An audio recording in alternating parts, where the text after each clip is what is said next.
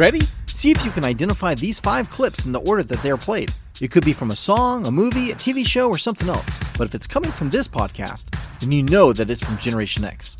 Listen closely. Good luck.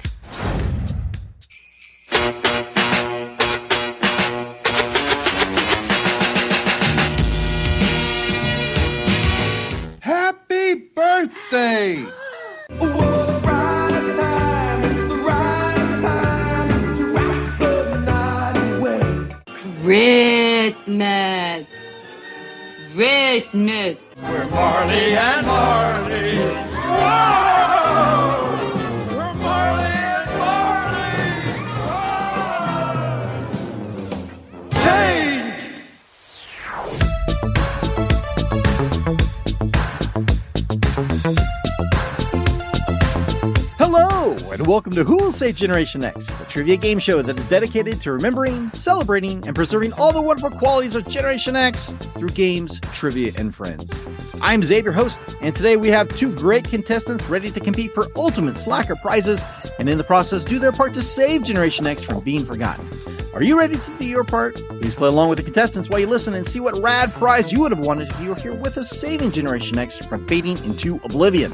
We're so happy they've chosen to join us, I'm sure you're going to get a nice dose of nostalgia and maybe a few laughs along the way. So if everyone's ready, let's start the show. Happy holidays and Merry Christmas, everyone. This is our Christmas special episode, and I am super excited to have these two guests coming back on the show as we share our memories of Christmas time during Generation X. Even if you don't celebrate Christmas or are not a Gen Xer, there's something here for everyone, I hope. But if you like reminiscing about TV show Christmas specials from Generation X, then this episode is one you might especially like. Especially like Gen X may not have invented the sequel, but we certainly did perfect it. I'm happy to have these two returning guests come back for our Christmas episode. Let's give a very quick hello to each of them now. Let's first welcome back to the show frequent guest and two time champion of the podcast, Jason. Welcome back, Jason. Hey, Zabe, thanks for having me. I'm I'm happy to be here to uh, you know win the the only thing I really get to win every year against my wife. So this is like a Christmas present that she gives you. Get. Could you try again? Um, that was Siri. Sorry, I don't know why she spoke up there. Siri, this isn't your show. Pipe down. Let's also welcome back Jason's challenger and wife to the show. Please welcome back Shawna. A lot of a lot of guys call me Shawna. Thanks for being on the show, Shawna. Thanks. Merry Christmas to everyone, and thank you for tuning in. So I can let my husband win just this once, and then we'll go back to normal for the rest of the year. Back to your regularly scheduled programming. Exactly. Well, I'm pulling for you, Shawna. The last time we had you both on the show was during last year's Christmas special. And if I remember correctly, Shawna, your husband Jason won the matchup. Am I correct in that? I mean, regretfully, I think you are correct. He might have won just that, you know, very small opportunity, but the rest of the year did go as planned with him losing consistently. Well, if it makes you feel any better, Jason's been on the show. I think this is his sixth time and he's got two wins. So I hope that gives you a little bit of confidence going in that it is possible to beat Jason. That that is not a fair um, stat. Two of those, I was setting the bar for everyone else. That's a true if you recall, the last episode I was in was the video episode, and I got 14 out of 16. Yes, you crushed it. You did a great job on that one, Jason. I'm just Thank you. chain a little bit. Well, I have a short chain. Just ask Shawna. I don't think that comment came out quite like you may have wanted it to. Now to me, now to me, nudge, nudge, say no more. But let's move on quickly. Don't let your mind wander. So, Shawna, here's your chance to get a little revenge on this episode. And nothing says celebrating the birth of our Lord and Savior quite like getting sweet, sweet revenge on our spouse for Christmas. I'm in. But before we start the show, let's give a quick overview of how we play the game. It doesn't matter how you play the game, it's whether you win or lose. And even that doesn't make all that much difference. The show is broken up into three rounds of trivia and games. Whoever has the most points at the end of round three will win a chance at today's Rad Slacker Prize.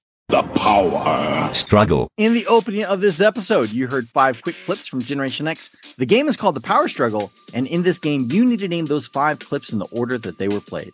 These are all from something Christmas related, or at least Christmas adjacent.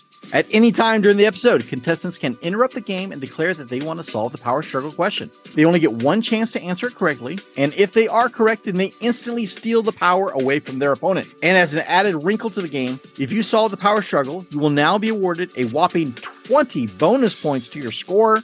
We'll play the clip a couple of times during the episode, So listen closely and see if you can solve the power struggle. We're going to jump right into round one now and get the games rolling. Round one. We're going to switch up the regular format for this episode and play a different game for round one tonight.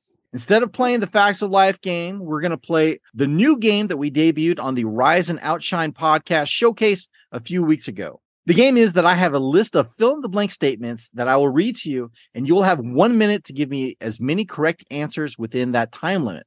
We call this game What the Blank? What the fuck? Blank. We use this as a lightning round for the podcast showcase, but we think it might be fun to try a head to head version of the game this time around. You'll score one point for each correct answer. If you get stuck, say pass, and we'll come back to it if there's enough time. Each list has a theme and a total of 10 fill in the blank statements. For each unanswered fill in the blank, your opponent will get a chance to answer them and steal whatever points are remaining at the end of your turn. Okay, so you want to get as many as you can to not leave as many points for your opponent to potentially get. The winner of round one will be awarded the power, The power. which allows the player who has it to make all the choices in the game first and wins all ties for as long as they control the power. We had an eggnog drinking contest backstage to see who goes first, and Shawna took the biggest gulp. But didn't realize that the contest was really to see who was wise enough not to put any of that foul drink in their mouth. So that gave the victory to Jason.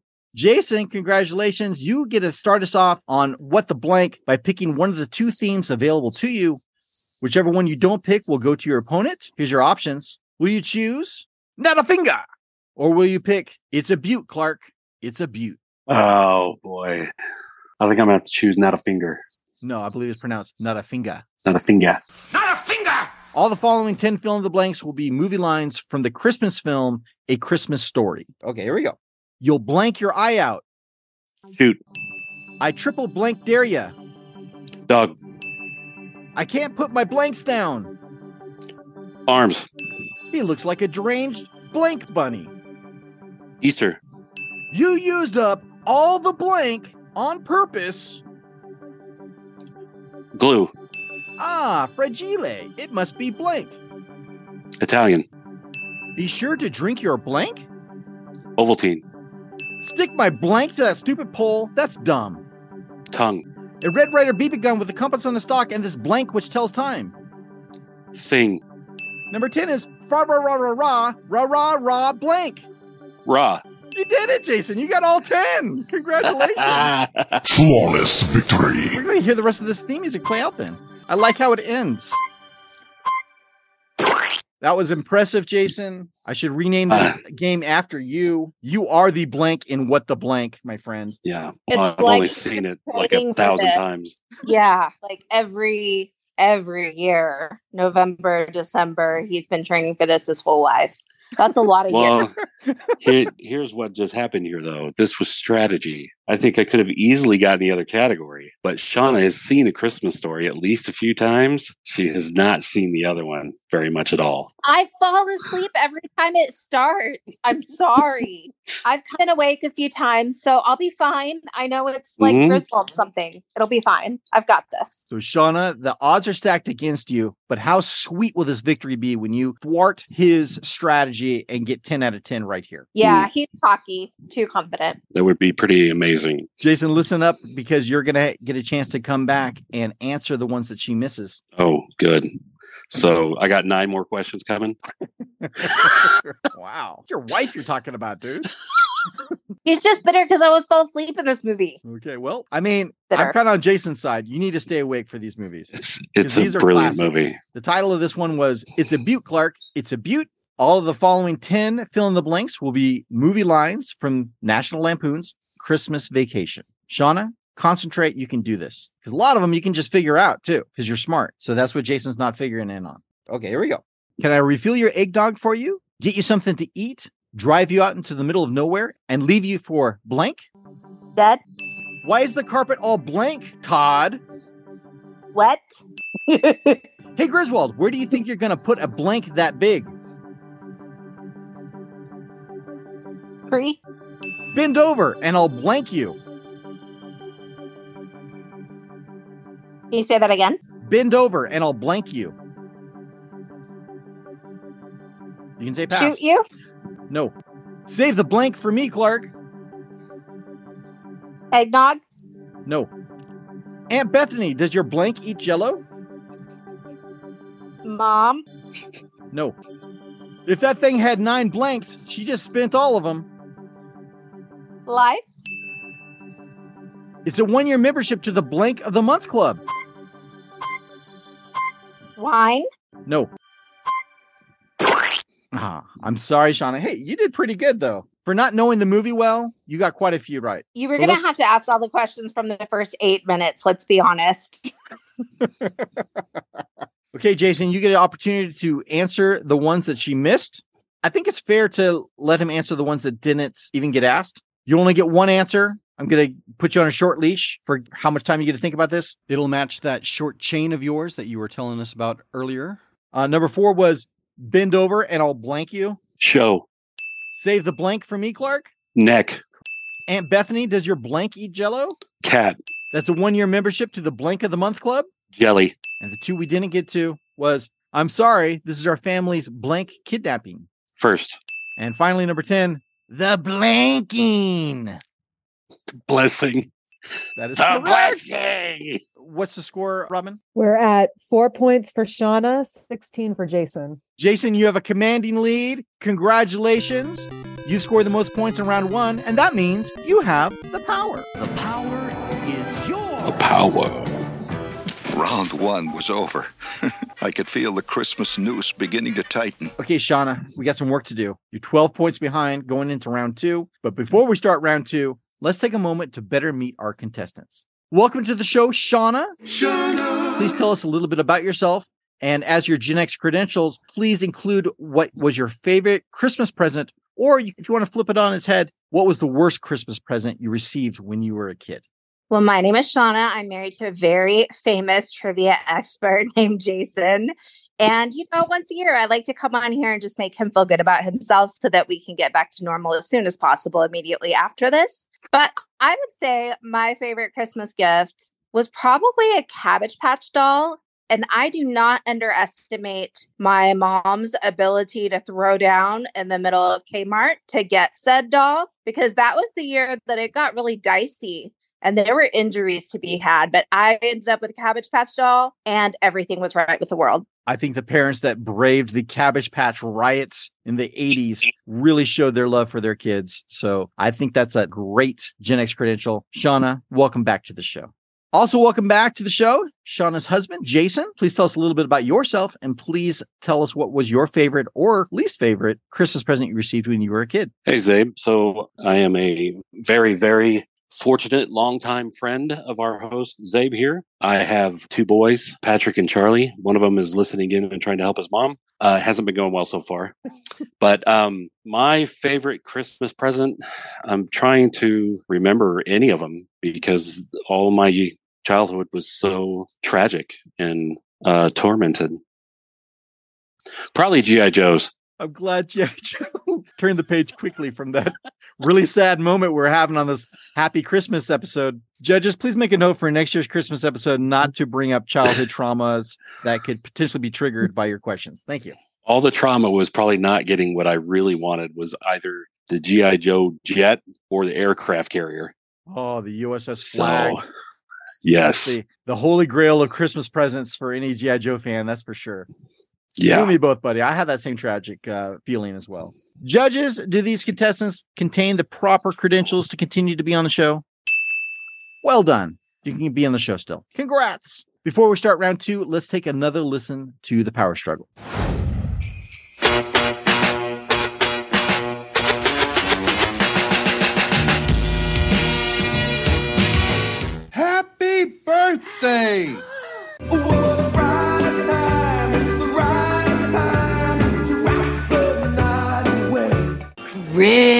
Christmas. Christmas. We're Marley and Marley. Whoa!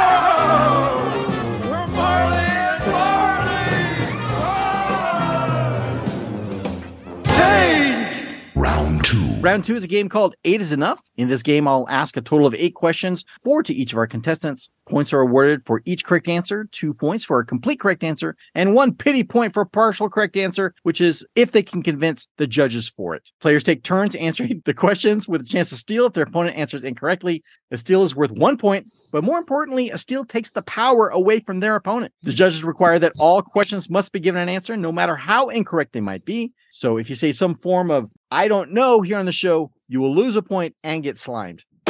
Whoever has the most points at the end of round two will take a secret trip to the prize vault and choose the prize that the two of you will be playing for in this episode. Jason, you have the power and a commanding lead. You get to start us off on eight is enough. You get to pick between these two questions. Will it be I am not left handed, which is a movie question?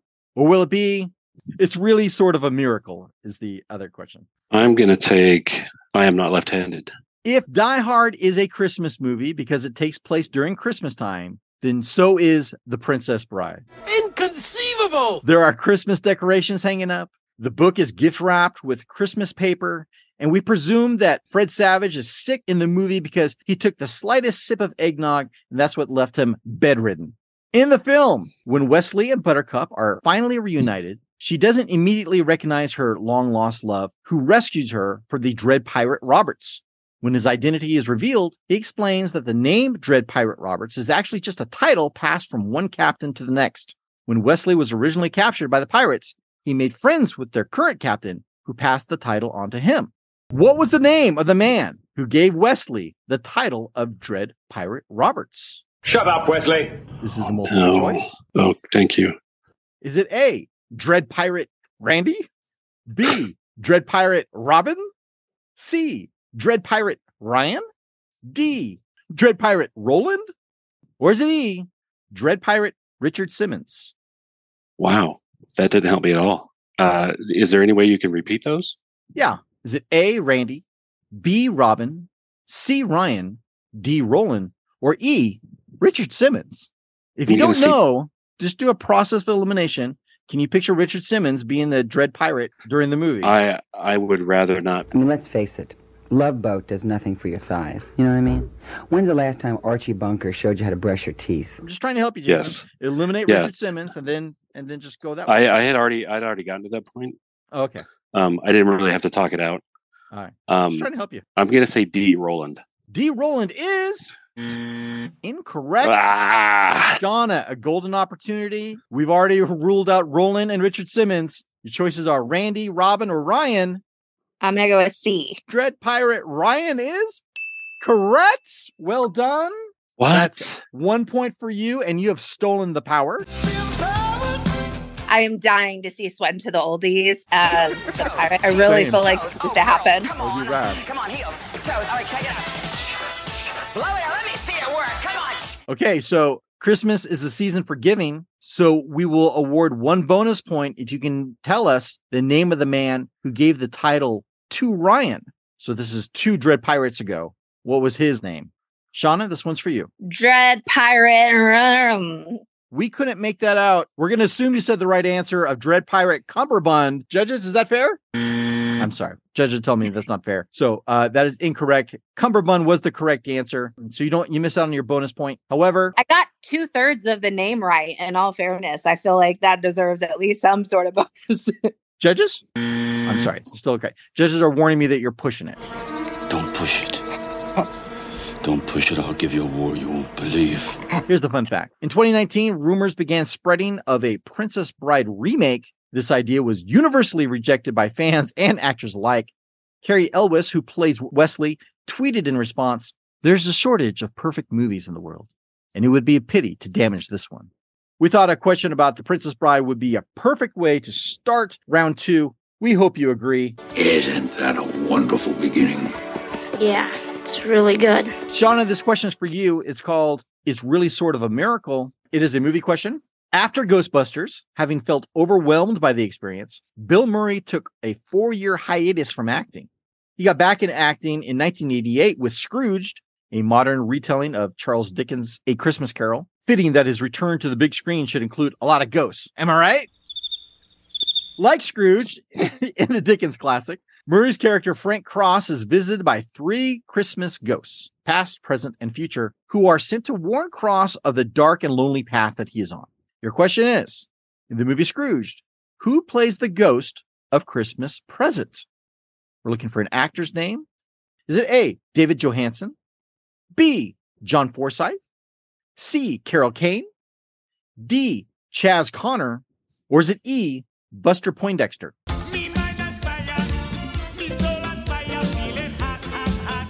B. John Forsythe. John Forsythe is incorrect. I'm sorry. He played uh, his former partner or former boss, if you remember correctly. He was the, the forebearer for the ghost coming. Jason, here's your chance to steal the power right back. The short-lived power held by Shawna. If you can get it correct, what's your answer? I think it was Carol Kane. Carol Kane is correct. Well done. You've stolen the power right back. Steal the power.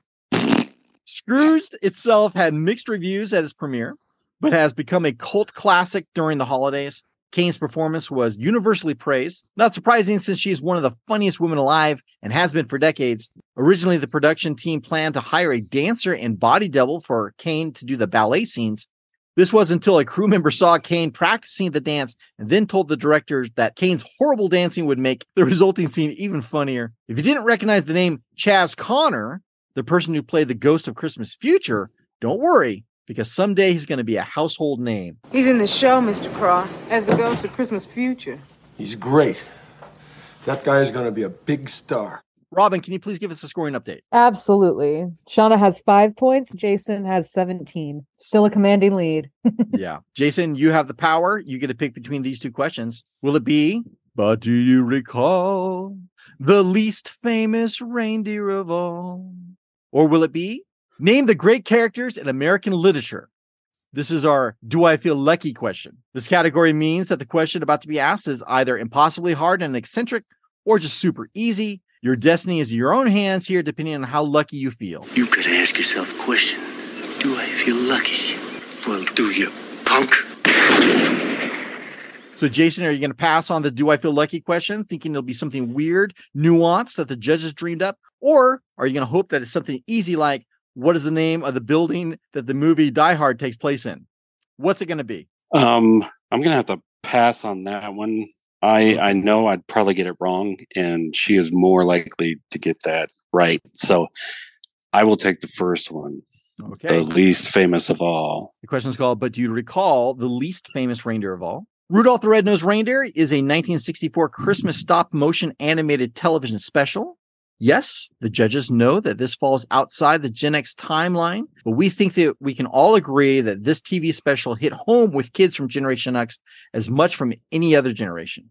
In fact, without it being a hit with Gen X kids, then this TV special would probably have faded out of pop culture altogether. So basically, it counts for our purposes here on the show. Towards the beginning of the special, Rudolph is befriended by another young buck and invited to join the reindeer games to show off in front of the does. This is where he meets Clarice. What is the name of the reindeer who has a messy blonde tuft of hair that invites Rudolph to play some reindeer games? Is it A, Fireball, B, Lightning, C, Hurricane, D, Tornado, or is it E, Gary Busey? I was taking shrapnel and Khe Sanh while you were crapping in your hands and rubbing it on your face. Um, I want to say lightning. Lightning is incorrect. Yeah, I knew it was wrong. Shawna, once again, you can steal the power right back. We've never had three consecutive steals before. see if we can make it happen. Is it A, Fireball, B, Lightning, C, Hurricane, D, Tornado, or E, Gary Busey? Fireball, A. Fireball, she said with a lot of confidence, and rightfully so. That is correct. Well done. You've stolen the power I- right back. I Knew it was going to be fireball. I need some sort of like She-Ra sound. I, I don't know. I just feel like if you had a walk up song, then I at least get some sort of She-Ra something. Judges, can we give her a She Rush shout out? Well, I don't like to feel good. I like to feel evil. Oh. Don't worry, Skeletor. Christmas only comes once a year. Ah, thank goodness. we need more She-Ra on the show. Thank you. The correct answer is, as you said, option A, Fireball. All the rest of the multiple choice options were just names of unstoppable natural disasters. Fireball starts out cool in the show, but as soon as it is revealed that Rudolph was different than everyone else, Fireball turned his back on his buddy and was a dack to him. The reoccurring theme in the show is those who do not fit into the social norms are marginalized at best and at worst face open hostilities. Dude, even Santa Claus was a dack to the outsiders in this movie. However, in the end, these misfits, as they're called on the show, save the day. And the moral is that it's our differences in this world that makes us special. And it's best to just be ourselves. You know, it's a Gen X show when even Santa Claus needs to find some redemption by the closing credits. So Jason passed this question to you, Shawna. It's called Name the Great Characters in American Literature. The Do I Feel Lucky question is What is the name of the building that the movie Die Hard takes place in?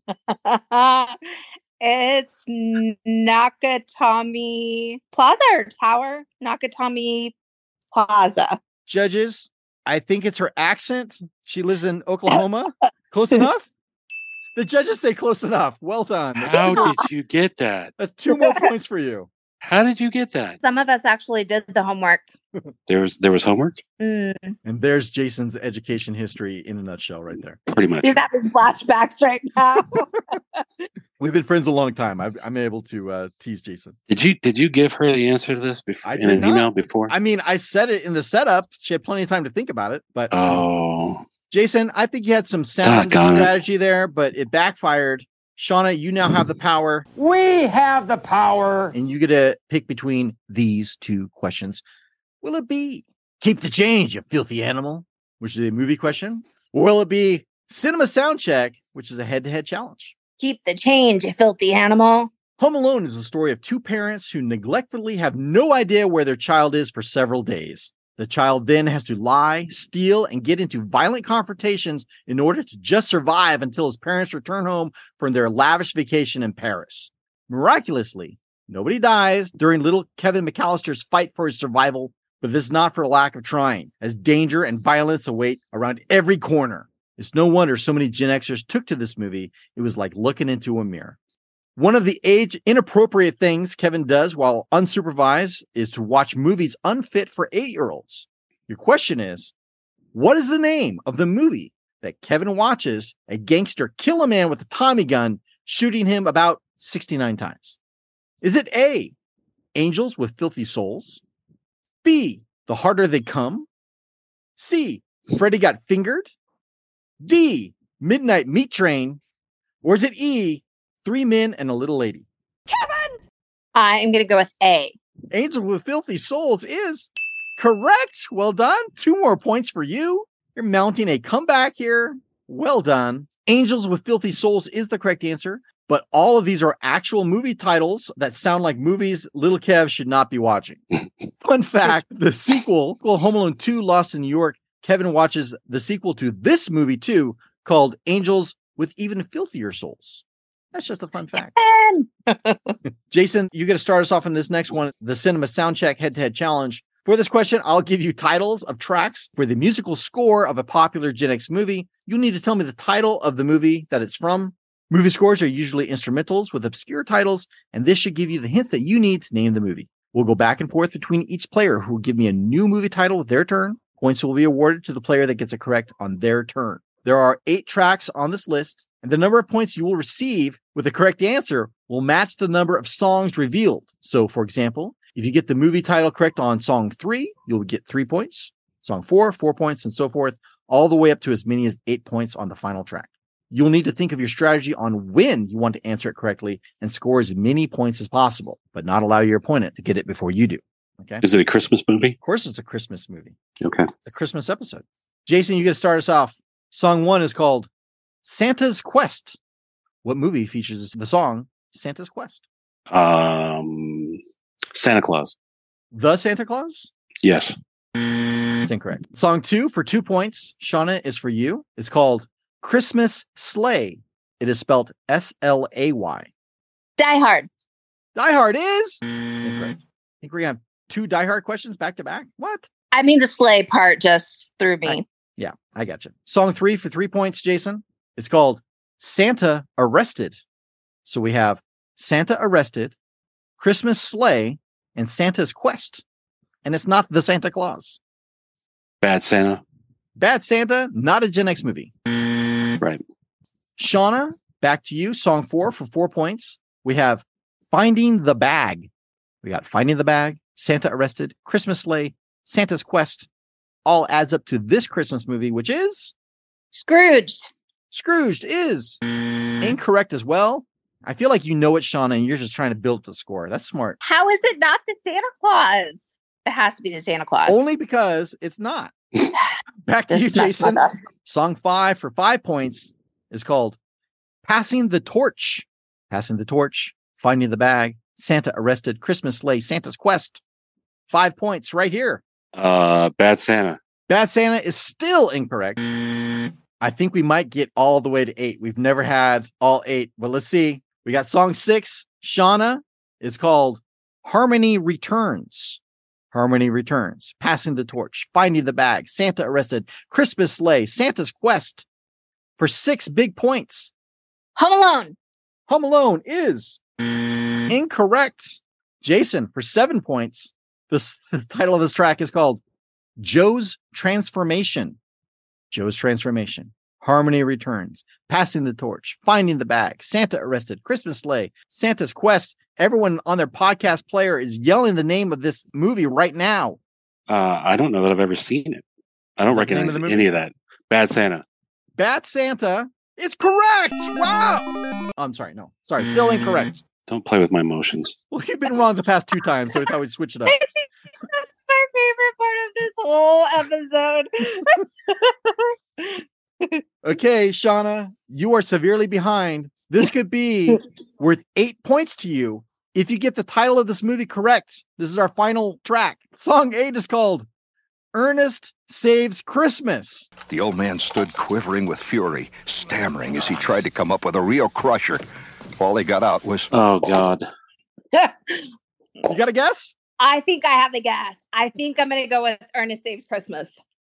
That is correct for eight points. Congratulations. Well done, Shawna. Ernest P. Worrell. In the mission, they said couldn't be done. In the movie, they said shouldn't be done. Oh my gosh, I had not thought of Ernest in forever. What is it? Ernest goes to camp. Ernest saves Christmas. There was a whole bunch of them, wasn't Yes, there was an Ernest cinematic universe for sure. I think I just lost my lead. Back Well- before Marvel, we had Ernest.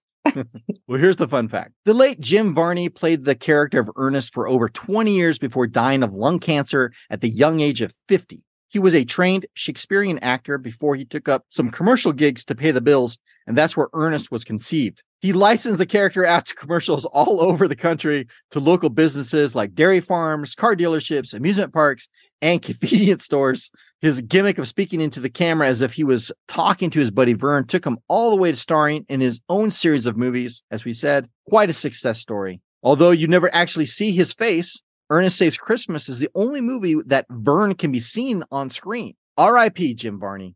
You know, Vern, Cream Weaver Highland sour cream is so good on everything from potatoes to tacos that it has inspired me to write this poem. I affectionately call it Sour Cream by Ernest P. Worrell. Roses are red, violets are blue, sour cream is white, and comes in a tub. Now that we've bummed everyone out talking about Ernest dying of cancer at only 50 years old, let's get a scoring update. Robin? What an intro.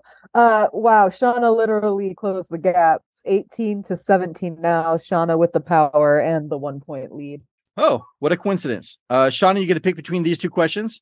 Will it be the other MCU, which is a Disney movie question, or will it be name that auto tune Christmas edition, which is a head to head challenge? I will go with the Disney one. Mickey's Christmas Carol is a 1983 animated Christmas featurette. The cartoon is an adaptation of Charles Dickens' 1843 novella, A Christmas Carol, and stars Scrooge McDuck as Ebenezer Scrooge. What are the odds? Many other Disney characters from the Mickey cinematic universe are adapted to play the characters for Dickens' work. Some are just random characters, but others have specific names that are found in other Disney stories. Here's your question How many Disney characters are adapted from other Disney stories to make an appearance in Mickey's Christmas Carol? Is it A, 23, B, 33, C, 43, or is it D, 69. 69, dudes! Gonna go with B, 33. 33 is incorrect. Jason, we're towards the end of the round. You can steal the power right now. It'd be wonderful for you if you did. Is it A, 23, B, 33, C, 43, D, 69, or is it E, Bad Santa? Bad Santa is a tempting answer. I'm going to go with A. A, 23 is incorrect. I'm sorry. Ah. 43 is the correct answer. There were 43 43. other named Disney characters that made an appearance in that movie. Of the characters in the Mickey cinematic universe, there was what's known as the Super Six, which comprise of Mickey, Minnie, Goofy, Pluto, Donald, and Daisy Duck. Of the Super Six, only Pluto does not make an appearance in the featurette. First, Pluto gets kicked out of the movie and then gets kicked out from being titled a planet. Uh, judges, that was Goofy, not Pluto, but close enough. Let's move on. Jason, you get named that Autotune Christmas edition. For this question, the judges will perform part of a popular Gen X song from a Christmas movie or special, and you have to give me the title of the song and name of what show or movie it is from. Okay. So you're looking for the title of the song and where it's from. You don't have to name the performer. The catch here is that the judges are terrible performers, and they'll also be using an awful fake British accent to make things sound more confusing and silly than is necessary. There are a total of three songs that you'll take turns answering with the regular rules applying for stealing the power as well as stealing points. So that means this question could potentially be worth up to five points to one of you. So anything can still happen. Jason, here's song one. Here's the judge's rendition. Then tell me the title of the song and where it is from. Listen closely. Sights, the sounds, they're everywhere and all around. I've never felt so good before. This empty place inside of me is filling up. I simply cannot get enough. I want it, oh, I want it, oh, I want it for my own. I've got to know, I've got to know, what is this place that I have found? Oh, that um, that is from um, ah, it's it's uh Jack Skellington. It's it's Nightmare Before Christmas. And what's the name of the song? What is this Christmas? Judges, let's let's reveal it and see if he's right. The sights, the sounds, they're everywhere and all around. I've never felt so good before. This empty place inside of me is filling up. I simply cannot get enough. I want it, oh I want it, oh I want it for my own. I've got to know, I've got to know what is this place that I have found. What is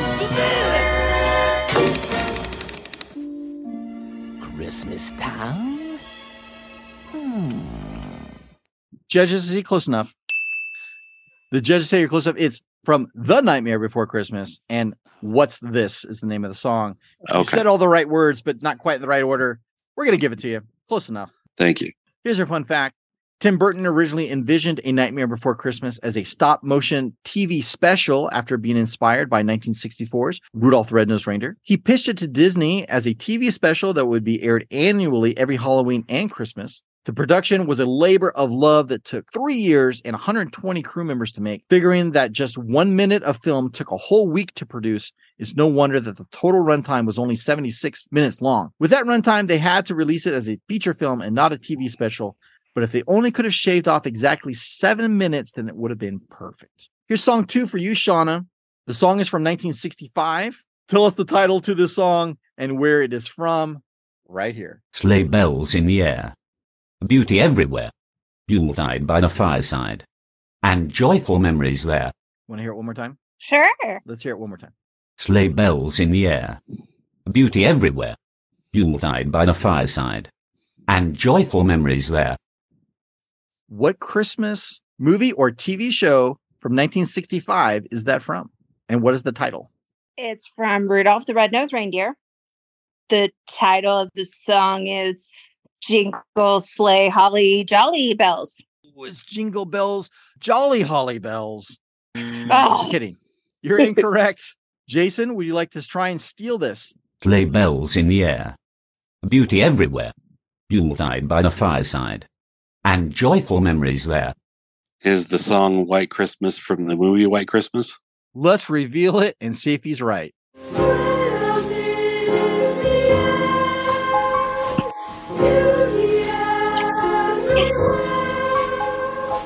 Oh, it's Charlie Brown. It's Charlie Brown.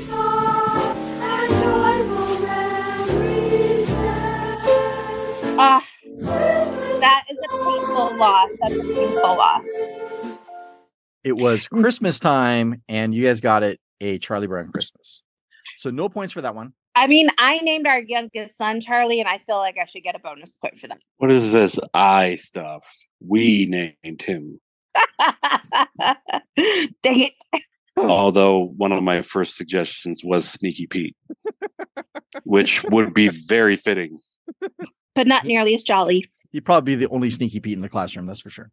Here's your fun fact. Christmas Time Was Here was composed by jazz pianist Vince Guaraldi to accompany the opening of the 1965 television special A Charlie Brown Christmas. It was originally written as an instrumental, but producer Lee Mendelson decided that the song needed lyrics, and with a month before the special aired, he set out to find someone to write them. He was unable to find anyone available, so he wrote the lyrics himself. He said, quote, so I sat down at our kitchen table and wrote Christmas Time is Here in about 10 minutes on the back of an envelope of junk mail. It was a poem that just came to me and I never changed the words to this day. End quote. Writing on the back of an envelope of junk mail is a lost art these days, I think. And I would wager that the lyrics of this song could be the most important thing ever written down on the back of one. Song three is for you, Sh- Jason. Jason? Jason, Jason, this is song. Song three for you, Jason. And finally, our last song is from 1966. We saved the easiest for last. I told the judges that since this is the last question of the round, that it is unfair to end it on this simple of a question. However, they didn't listen to me. And so we present this layup of a sound clip and the easiest one we've ever had in the history of Name That Auto Tune. Let's give the judges' version a listen. Jason, this one's for you. Trim up the tree with Christmas stuff, like bingle balls and hoo-foo fluff. Trim up the town with goo-goo gums, and basil bix and wums. Trim up the tree with basil bix and wums. Jason, put us out of our misery. What is it? Come on, don't leave us in I- suspense. I don't think I know the name of the song. Um, I you say I believe don't it know? is from no. Did you say I don't I, know? s- I did not. Okay. I believe it is probably from The Grinch Who Stole Christmas. Um, trim it up. That's a very different Trim, song. tr- trim up the town. That's when the Grinch had his dark hip hop days. Trim, trim up Whoville. Trim it up.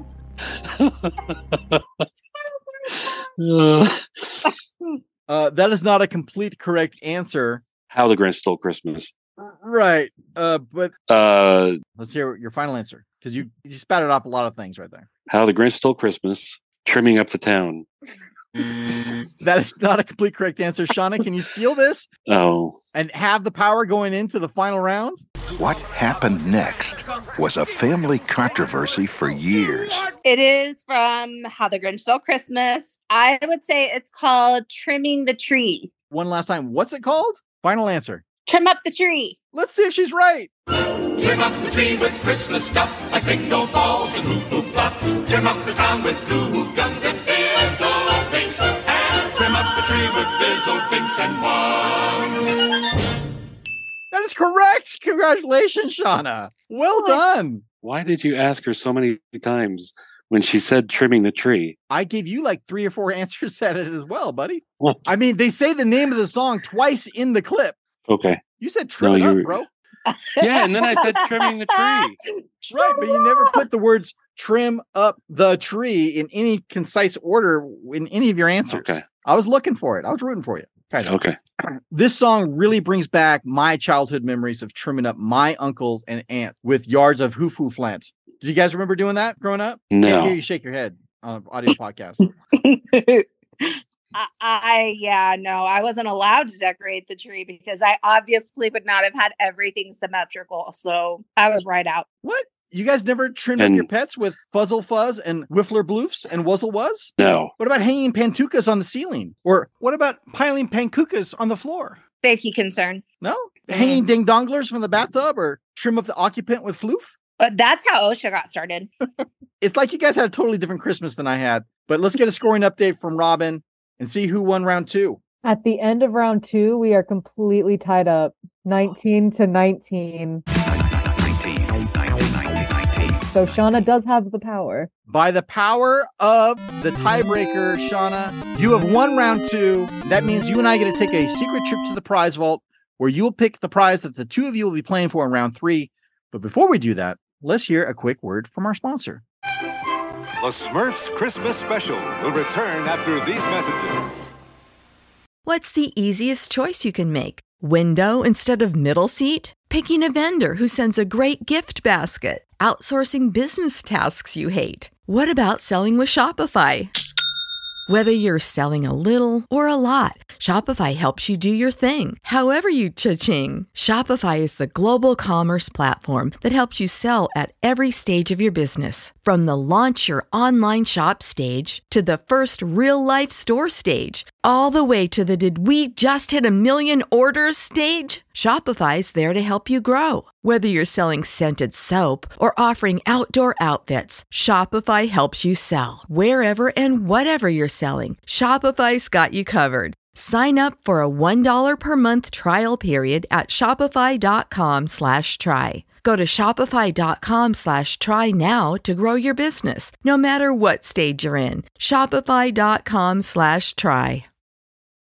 If you're enjoying the show so far, please consider giving us a positive review on Apple Podcasts, Spotify, or wherever you get your podcasts from, and subscribing for future episodes. The only way a show like this gets anywhere in the podcasting world is by positive reviews and word of mouth among friends. So, if you're inclined, please help spread the word about the podcast and share it with that special Gen Xer in your life. We'd love to have you as a friend of the show. Thanks so much. We now return to the Smurfs Christmas Special. The power struggle. Before we start round three, now is the last chance to solve the power struggle question, steal the power, and score 20 points and go first in round three. Remember, you need to name what the clip is from and in the correct order. Let's take our final listen to the power struggle, and then you need to give me your answers.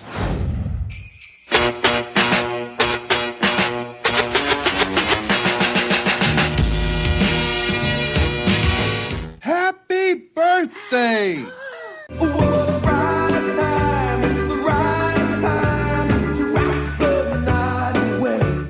Christmas. Christmas. We're Marley and Marley. Whoa! We're Marley and Marley. Whoa! Change! Jason, you currently do not have the power. You get to answer this if you can. And There's one before I you say don't know. anything, let me tell you, none of these are from Bad Santa. Oh, well, then I'm out. Let's give this a try. Um, number one, uh, uh, Jingle Bells by Run DMC. That's a guess. Okay. Well, I'm out. Okay. Okay, so the number one is definitely New Kids on the Block. You're definitely incorrect. Jason, you were right that it was Run DMC, but is the wrong song. Christmas in Hollis by Run DMC was clip number one. So number two, I had Frosty the Snowman. Uh-huh. Uh, number three, Jingle Ball Rock by Billy Idol. Ah, then four was Better Off Dead, and five was Muppet Christmas Special or Muppet Christmas Carol. Correct. Let's just run them down. Run DMC's Christmas in Hollis was clip one. Clip two, Frosty the Snowman, you said. Clip three was Jingle Bell Rock, but it was by Hall and Oates, not Billy Idol. ah, doggone it. Clip four was Better Off Dead, as you said. And clip five, you also got correct, was Muppet Christmas Carol. So nobody got the power struggle correct. So that means off to the Phantom Zone with you, Jason. As Sean and I are going to pick the item in the prize vault. You- Please in- tell me there's a glowworm. Glowworm is huggable, snuggable, lovable. Glowworm's your good night friend. Round three. Round three is a prize round called Dysfunctional Family Feud. In this final round, I will ask the same five survey questions, Family Feud style, to each player in turn, and they will need to respond with what they think is the most popular responses from the Gen X timeline. That's the 70s, 80s, and early 90s. These are actual survey questions taken from actual people from Generation X that have been quizzed by the show via our newsletter. The player who has the power gets to go first, with player two unable to hear their responses. Player two will then have to give responses to the same five survey questions and beat the other player's score without duplicating any of their answers. Whoever ends up with the most points wins the game and goes on to claim their chance at the prize that Shawna has selected in secret. Listeners, if you would like to take part in dysfunctional family feud surveys, sign up for our newsletter on our website, and it will include a spot for you to reply to upcoming surveys and get your answers on the show. Let's play dysfunctional family feud. Your time will begin after I finish reading the first question. Much like Die Hard, name another controversial Christmas movie. Gremlins. Name something introduced in the 80s that made for a great stocking stuffer. Glowworms. You had a big stocking. Name something name something you had in your house to eat only during Christmas time growing up. Fruitcake. What was the best Christmas song released during the Gen X timeline? Wham. The title of the song. Last Christmas, Last you Christmas, gave me you a heart. Okay, thank you. Besides Rudolph, name a character from the Rudolph the Red-Nosed Reindeer TV special. Firebolt. What's that? Fireball. Sorry, we the, disconnected for one second. I couldn't really hear you very well.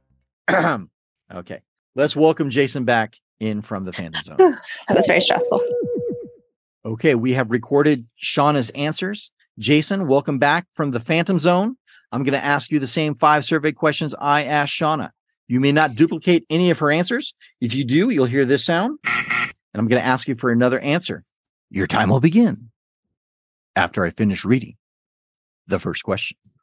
Much like Die Hard, name another controversial Christmas movie. Gremlins. Try again. Princess Bride. Name something introduced in the 80s that made for a great stocking stuffer. And don't say glowworms. Oh, those lifesaver storybooks. Name something you had in your house to eat only during Christmas time growing up. Fudge. Only I didn't say fudge. What was the best Christmas song released during the Gen X timeline? Pass. Besides Rudolph, name a character from the Rudolph the Red-Nosed Reindeer television special. Santa. I thought you said Thanos for a second. Santa. Yes, Thanos. answer. Thanos is not in that one. And let's go back to the one he passed on. What was the best Christmas song released during the Gen X timeline? Pass. Okay, let's go back to the one he passed on. What was the best Christmas song released during the Gen X timeline? Oh God. Gotta say something. All I want all I want for Christmas is you. I don't think that's Gen X, but We're gonna tabulate the scores. no, I just lost in a massive comeback. If Shawna wins, it'll be very impressive. Most impressive. I think it's safe to say I just got killed in the third round. No, because I had a couple really bad answers there. I tried to shove a glowworm in a stocking, Nuts, nuts, Yeah. no, no, mind, say no more. and we're not going to extrapolate from that at all. I asked you, much like Die Hard, name another controversial Christmas movie. Shawna, you gave us, Gremlins, which was worth 35 points. Woo! and Jason, you said, The Princess Bride, which did not make the list, ironically, even though it was a question on our episode. just to show you that no one on the podcast answers the surveys. The number one answer was Gremlins. So Mhm. well done, Shawna. Going into round three, Shawna had 19 points, and so did Jason. We were tied up at 19. We're going to add those to your totals, which brings the score to 54 Shawna and 19 Jason. Shawna has a 35 point lead. Well done, Shawna. You know, we get information for these surveys from our listeners via our newsletter, and we get some interesting replies. So I'd like to give some honorable mentions to these entertaining answers. Honorable mention goes to all the people who clearly did not understand the question and answered Christmas Vacation, Muppet Christmas Carol, and the movie that is literally called A Christmas Story. However, one person got it right and answered with what Christmas with certain family members can feel like from time to time, and that was the movie Misery. Name something introduced in the 80s that made for a great stocking stuffer. Shawna, you said Glowworms, which was worth zero points. surprisingly. That might not have been my best moment. Well, in your defense, Shawna, growing up, I had these insanely huge stockings my dad got me. And I was so small and tiny growing up, I could actually fit my whole body inside the stocking. I had one of those mega ones growing up. And I used to try and sleep in it uh, as like a sleeping bag on Christmas Eve because I was so excited. So a glowworm could have fit in that. So you're not totally outside the realm of possibility. Just trying to make you feel better. Jason, you gave us Lifesaver Storybook, which was worth 22 points. well done. The number one answer was Rubik's Cube. Oh, oh, Rubik's Cube, of course. Mm-hmm. Honorable mentions go to erasable pens. That was a fun thing that came around in the 80s. McDonald's coupon books, exclamation fragrance or perfume, board games based on game shows, and my favorite, a calculator watch. Name something you had in your house to eat only during Christmas time growing up. Shawna, you said Fruitcake, which was worth 19 points. Woo! good answer. Jason, you gave us Fudge, which was worth 12 points. Rookie number. Fudge. What was number Uh, one the number Robert? one, so sorry. The number one answer was candy canes or hard candy. Lots to choose from for honorable mentions for this one, as you might think. But we give the shout outs to apparently oyster stew is a thing for Christmas, I guess. One person said, screw Christmas. We ate potato latkes. One person said, quote, all the balls, bourbon balls, cheese balls, date nut balls, cocktail meatballs, sausage balls. I put all the balls in my mouth for Christmas. Balls? Yeah. However, the most Gen X answer of all of them had to be stovetop stuffing. Question four What was the best Christmas song released during the Gen X timeline? Shawna, you gave us a great answer of Last Christmas by Wham. And that was worth 31 points. number one Uh, answer. Congratulations, Shawna. Yes. Jason, you gave us All I Want for Christmas by Mariah Carey, which I did not think was going to make the list, but was worth four points. Jason. Congratulations. There's four other people that did not understand the question either. Well done. but I do love the one he went with was Mariah Carey. 104 points to Shawna versus 57 to Jason. Honorable mentions for this one are Christmas at Ground Zero by Weird Al Yankovic. Weird Al will always get a shout out whenever possible on this podcast. Speaking of parody songs, someone wrote in the song New Kids Got Run Over by a Reindeer. We thought they were just being silly, but from what we found out on the internet, that this was a real song made by a radio morning show in the 80s by something called Morning Zoo Cement Heads. After listening to it, I think the only song worse than Grandma Got Run Over by a Reindeer might be New Kids Got Run Over by a Reindeer. Woof. So it all comes down to our final question. Besides Rudolph, name a character from Rudolph the Red-Nosed Reindeer television special. Shawna, you gave us the brilliant answer of Fireball, which was only worth one point. That brings your final total to 105 points, Shawna. That's the score to beat. Jason's going to need 49 points to win. It all comes down to this, Jason. You gave us the answer of Santa. The tension was terrible. What was it? The fate of the planet may hang in the balance. Gee, almost there. My mind was a steel trap. Every pore vibrated. It was almost clear. Yes, yes, yes, yes. Which was only worth 18 points. I'm sorry, Jason. which means Shawna, congratulations. You've won the game and you're doing your part to save Generation X. Well done.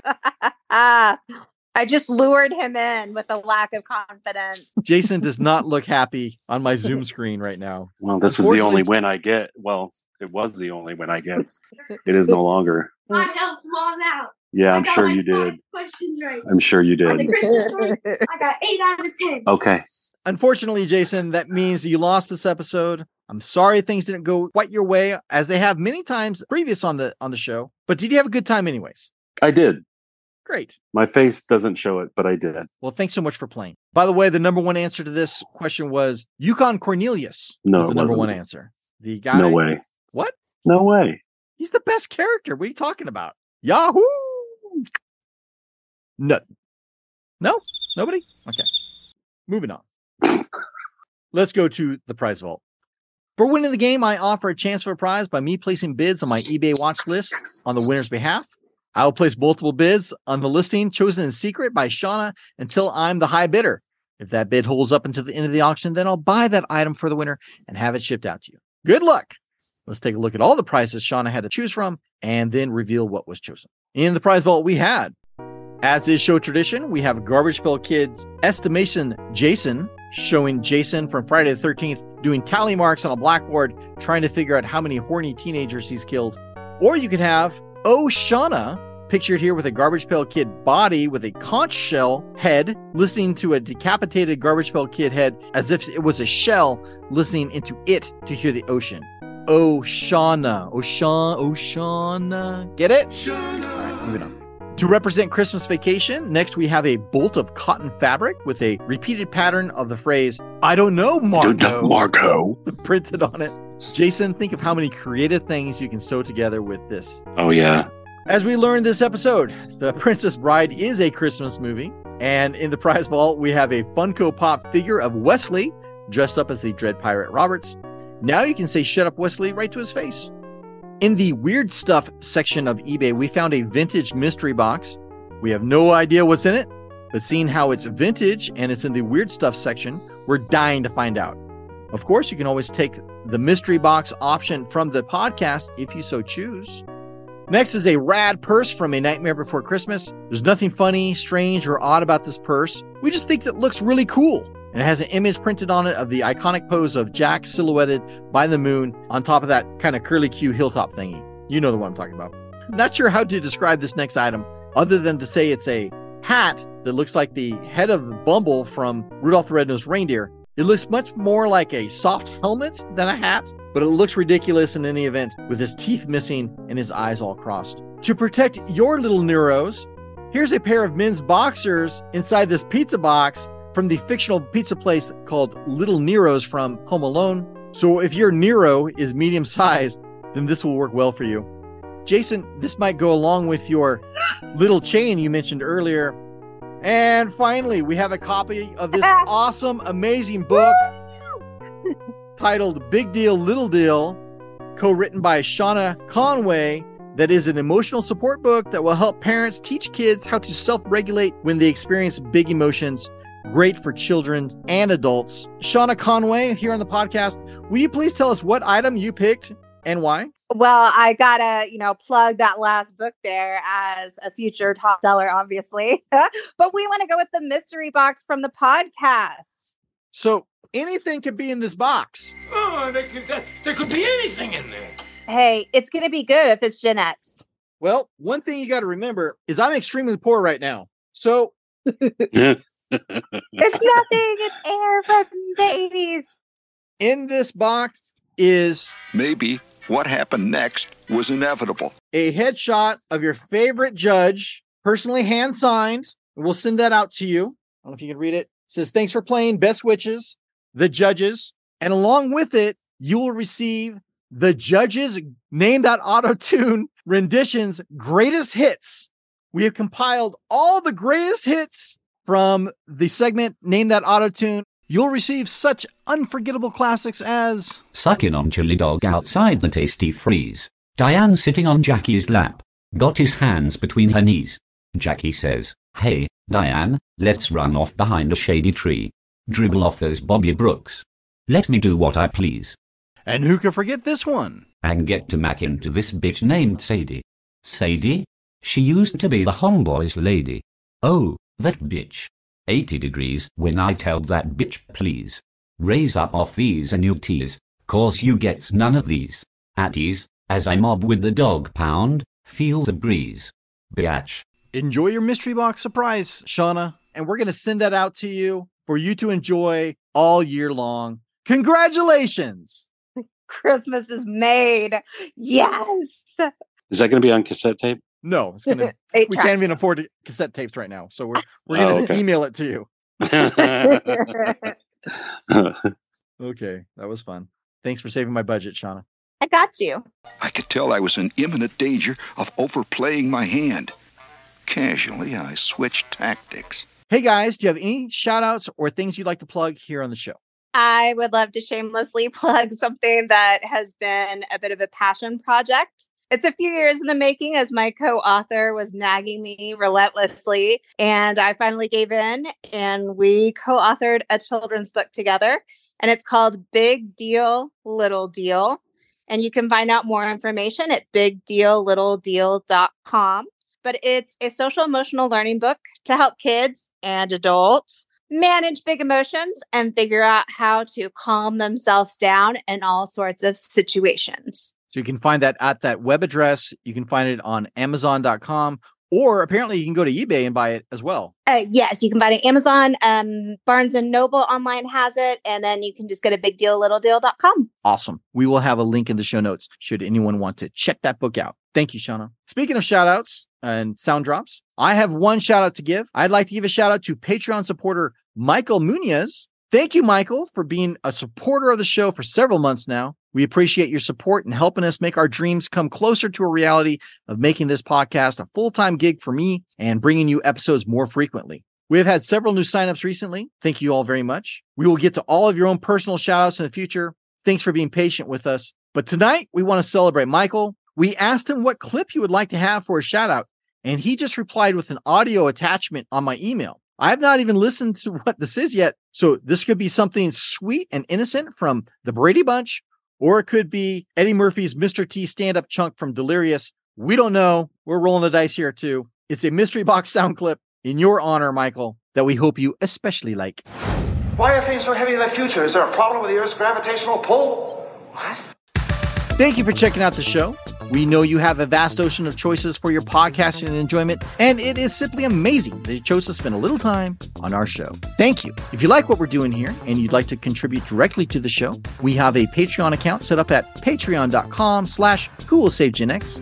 At our Patreon site, you'll see special offers for becoming a contributor to the show, so take advantage of those if you are interested. If you'd like, you can head over to whowill and learn all about the ways you can do your part to save Gen X from being forgotten. But if you're feeling like a slacker at the moment, you can just email me, and I promise to write you back with all the details you could ever want. You can reach me or any of the judges at whowill at gmail.com. In either case, thanks so much for listening. Well, that's it for this episode. Thanks again for checking out the show. We welcome you to share it with that special Gen Xer in your life and subscribing to the show for future episodes where we will once again ask the question Who will save Generation X? Later.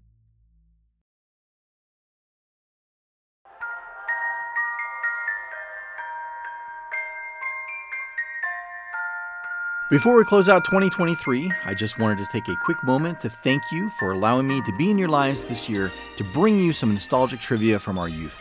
This is our final episode of the year, but I am happy to announce that we will be back at the start of 2024 to kick off our third year of the podcast. We have a few special year end shout outs to give to all of our podcast supporters. Please indulge me as I give them a quick shout out. Thank you to Patreon supporters, the great Mitch Porter, Lori, Sean, Preston Jones, Chris, Michael, Matthew Williams, and Steve Kilpatrick. Thank you, gentlemen, for your recent kind emails. Stephanie Bryant, the always supportive Pi and Mary Beth, Christopher Shin, Diana, our two Darrens, Darren Fonseca and Darren Gray. Suck it, Bewitched. We've got our own two Darrens as well. Our youngest Patreon supporter, Tommy. Thanks for doing your part to save Gen Z. And thanks to our top financial supporters of the year, April, Paul Rogers, Michael Gibbs, Salem Stanley, Samantha Shigolin, and our top supporter of 2023, Adam Braithwaite. Thank you for your generous support. Oh, yeah, finally, thanks to my buddy and Patreon supporter, PaulJPowers.com. PaulJPowers.com. We also want to say thank you to our many Venmo and PayPal supporters that we've had this past year. I don't have a full list, but thank you to Bill and Tyler and all the others who helped keep us making the show for you. And also, thank you to all the people who can't afford to support the show financially, but still contribute with their messages and friendship. We know not everyone can afford to support a show like this with money. Believe me, I get it. However, we didn't want to forget you in our year end things. Without your support, we could not make the show. We would like to thank all the guests we've had on the show this past year, even the bad ones. It was a lot of fun to make the show for you, and we feel blessed to have had made so many new friends through the process. It's really been the most rewarding part of it all. Thanks to my lovely and talented wife, Suzanne, for making our power struggle game every episode. And thank you to our producer, Robin, for writing many of the questions for Eight is Enough and keeping us on track when we record. Thank you, ladies. And finally, and most importantly of all, thank you to you, our faithful listeners who download every episode. As a podcaster, I can say that it sometimes feels like you're just shouting out into the void when you release an episode. But seeing the downloads roll in and an audience increasing with every episode encourages us to keep going. When the question is asked, who will save Generation X? The answer is you. Even our two British listeners. Judges? Mm. And now we're going to close out the show with this crappy parody song. Happy holidays and Merry Christmas, and we'll see you in 2024. Good night, everybody. New kids got run over by a reindeer. All the little children are in shock. No more loud, annoying high falsetto. Now there's no more new kids on the block. They were singing their new hit song. Step by step in the right stuff. Now they're trophies for a reindeer. Mounted on his mantle, hanging tough. Many times I was mistaken. when I went to see their show. Danny, Donnie, Joe, Jon, Jordan, or was it Larry, Curly, Shemp, and Moe? Oh, oh. Kids got run over by a reindeer. Brats for me to mock. No more prepubescent high falsetto. Now there's no more new kids on the block.